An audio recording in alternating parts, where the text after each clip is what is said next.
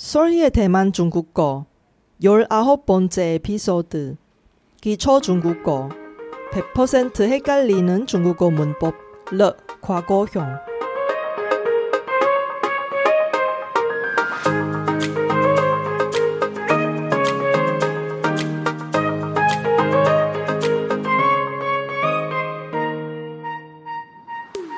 안녕하세요. 솔희 차이니스에 오신 여러분을 환영합니다.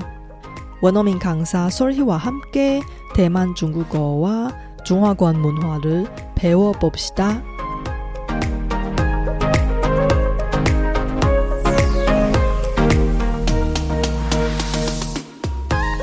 여러분 중국어를 공부할 때 헷갈리는 중국어 문법 표현 때문에 좌절감을 느낀 적이 있으세요? 저는 중국어 강사로서 그동안 거쳐준 수많은 학생의 중국어 문장 중에 누구나 한 번쯤 헷갈린 적이 있는 중국어 문법이 있습니다. 그것은 바로 러입니다. 러는 중국어 문장 중에 매우 중요한 역할을 하고 있는데 중국어를 잘하려면 了, 이 기초 중국어 문법을 제대로 공부할 필요성이 있습니다. 了, 제대로 이해하고 싶으신 분을 위해 이번 에피소드부터 여러 편을 나눠서 了의 사용 방법에 대해 자세히 설명하겠습니다. 초급 이상 레벨 학습자를 위해 만든 콘텐츠라서 이번 방송은 중국어와 한국어로 진행합니다. 방송에서 나온 중국어 표현은 쇼노트를 통해 공유할 테니 공부할 때 잘 활용해 주세요. 그럼 시작할까요?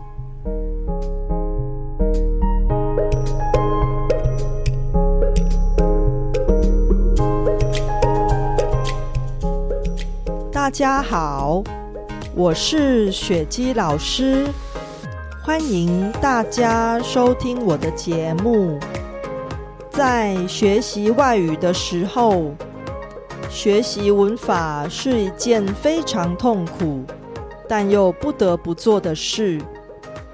中文也有文法吗？中文当然也是有文法的，只是比起很多其他语言，中文的文法比较单纯，而且容易学习。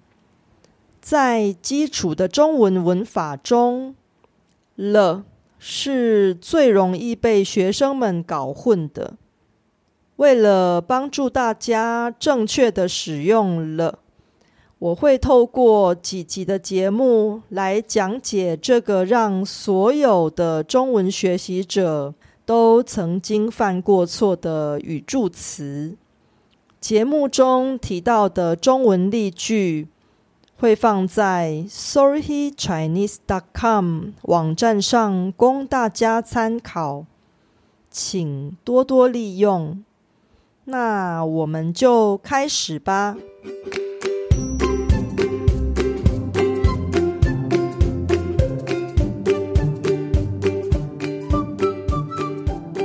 了 의 여러 사용 방법 중에 가장 많은 사람들이 잘 알고 있는 방법은 러의 과거형입니다. 이것은 과거에 완성한 행동을 표현하는 것입니다. 사용 방법은 동사 뒤에 러 쓰는 것입니다. 예를 들어서 晚餐我吃了辣炒年糕. 저녁에 떡볶이를 먹었습니다.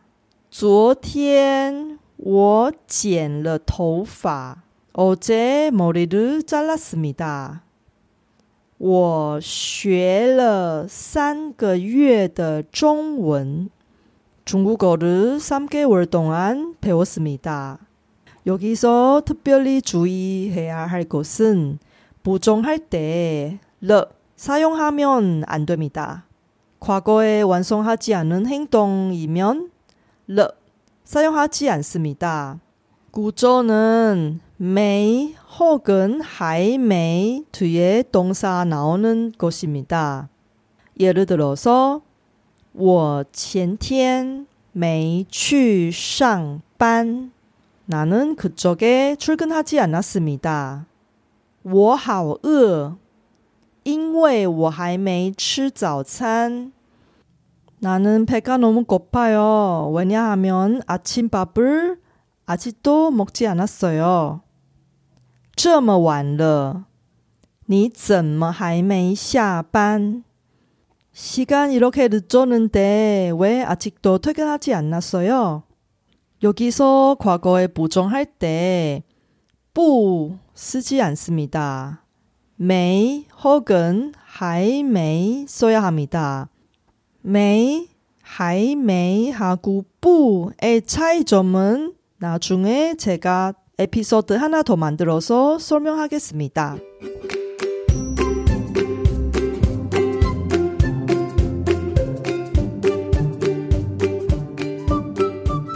과거에 완성한 행동을 러로 표현할 때 러의 위치에 따라 그 의미가 조금 다를 수 있습니다. 한 문장의 중간에 르가 있으면 일부분 내용을 강조하는 뉘앙스입니다. 예를 들어서 午餐我吃了泡面你呢 나는 점심에 라면을 먹었는데 너는? 이 문장은 자신이 점심에 라면을 먹었다는 사실을 강조했고 상대방한테 무엇을 먹었냐고 물어보는 것입니다. 去年我去了台湾旅游今年想去日本玩 작년에 내가 대만에 여행 갔어요. 올해 일본에 여행 가고 싶어요. 여기서 대만이라는 목적지를 강조했어요. 올해 목적지 일본과 비교하는 뉘앙스입니다.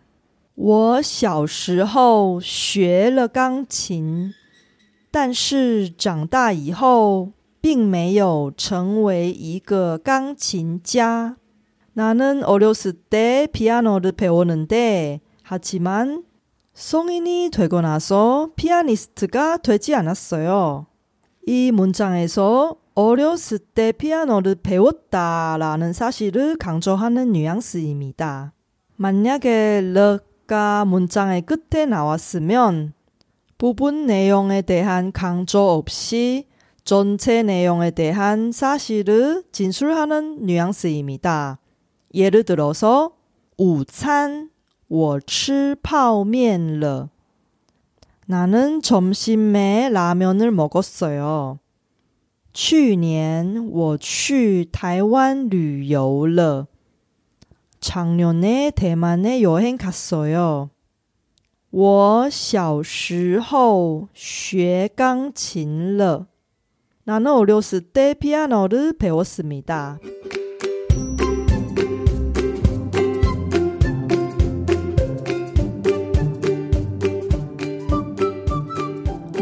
러 과거에 완성한 내용을 표현할 때 이징 이 부사하고 같이 쓰는 경우가 있습니다. 이징는 벌써 이미의 뜻입니다.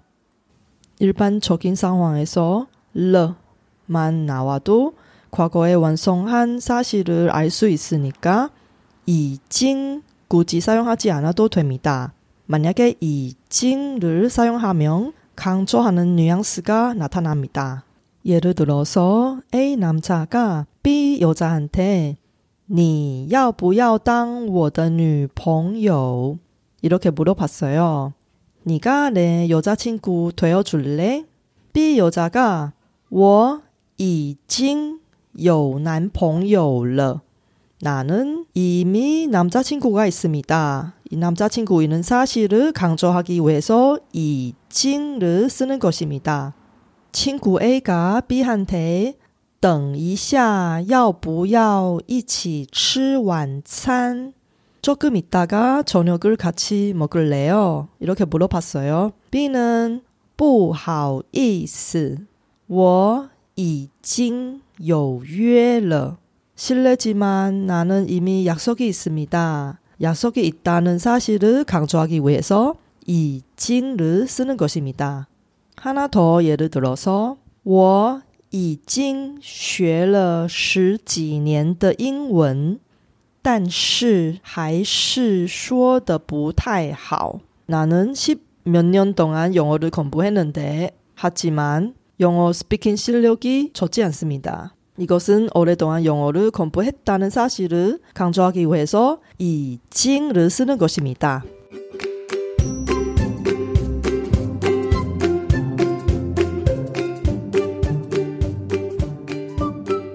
과거에 완성한 행동을 설명할 때, 르 이외에 꿔도 있습니다. 동사하고 꿔의 조합은 어떤 일을 한 적이 있다 혹은 없다의 뜻입니다. 르 하고 꾸 모두 과거에 발생한 행동에 대해 설명하는데 보통 하나만 나옵니다. 두 개 모두 나오면 강조하는 뉘앙스가 있습니다. 예를 들어서 我去过台湾 나는 대만에 간 적이 있습니다. 만약에 我去过台湾了 이렇게 말하면 나는 대만에 간 적이 있다는 사실을 강조하는 것입니다. A 친구가 B한테 要不要一起吃午餐? 점심을 같이 먹을래요? B가 谢谢 我已经吃过了. 고맙지만 나는 이미 먹었습니다. 이게 过하고 了 같이 쓰는 게 강조하는 것입니다. A 친구가 B한테 要不要吃吃看臭豆腐？臭豆腐를 먹어볼래요? B가 我已经吃过臭豆腐了可是 我不太喜欢 나는 이미臭豆腐를 먹은 적이 있었어요. 하지만 나는臭豆腐를 좋아하지 않았어요. 여기서 상대방의 요청을 간접적으로 거절하는 뜻으로 본인이 이미臭豆腐를 먹은 적이 있다는 사실을 강조하는 것입니다. 여기서 특별히 주의해야 할 것은 부정할 때 러 나타나지 않습니다. 예를 들어서 我还没看过那部得奖的电影好看吗? 나는 그 상을 받은 영화를 본 적이 없는데 재밌어요. 여기서 我还没看过那部得奖的电影了. 이렇게 얘기하면 틀린 표현입니다. 我没吃过臭豆腐.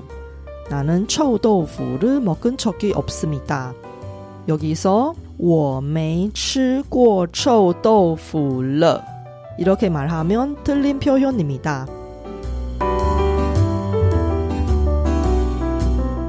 여러분, 이제 르의 과거 표현 방법은 좀 이해하셨어요? 이 에피소드는 제가 제공하고 있는 대만 중국어 과정의 샘플 강의입니다. 더 많은 실용적인 중국어 문법 표현을 공부하시려면 solhichinese.com을 참고해 주세요. 다음 에피소드에 르 기타 표현 방법을 이야기할 예정입니다. 다음에도 놓치지 마세요.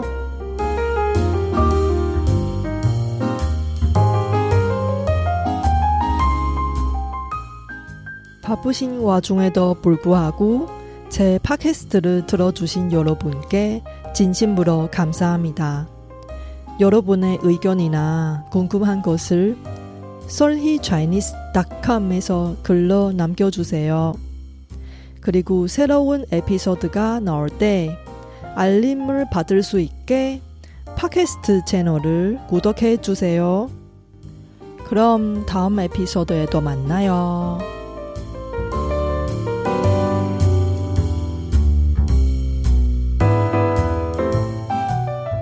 我知道大家每天都有忙不完的事，真的非常感谢。大家在百忙中抽空收听我的节目，别忘了订阅频道，才能及时收到节目更新的消息。那我们下集节目中再见喽，拜拜。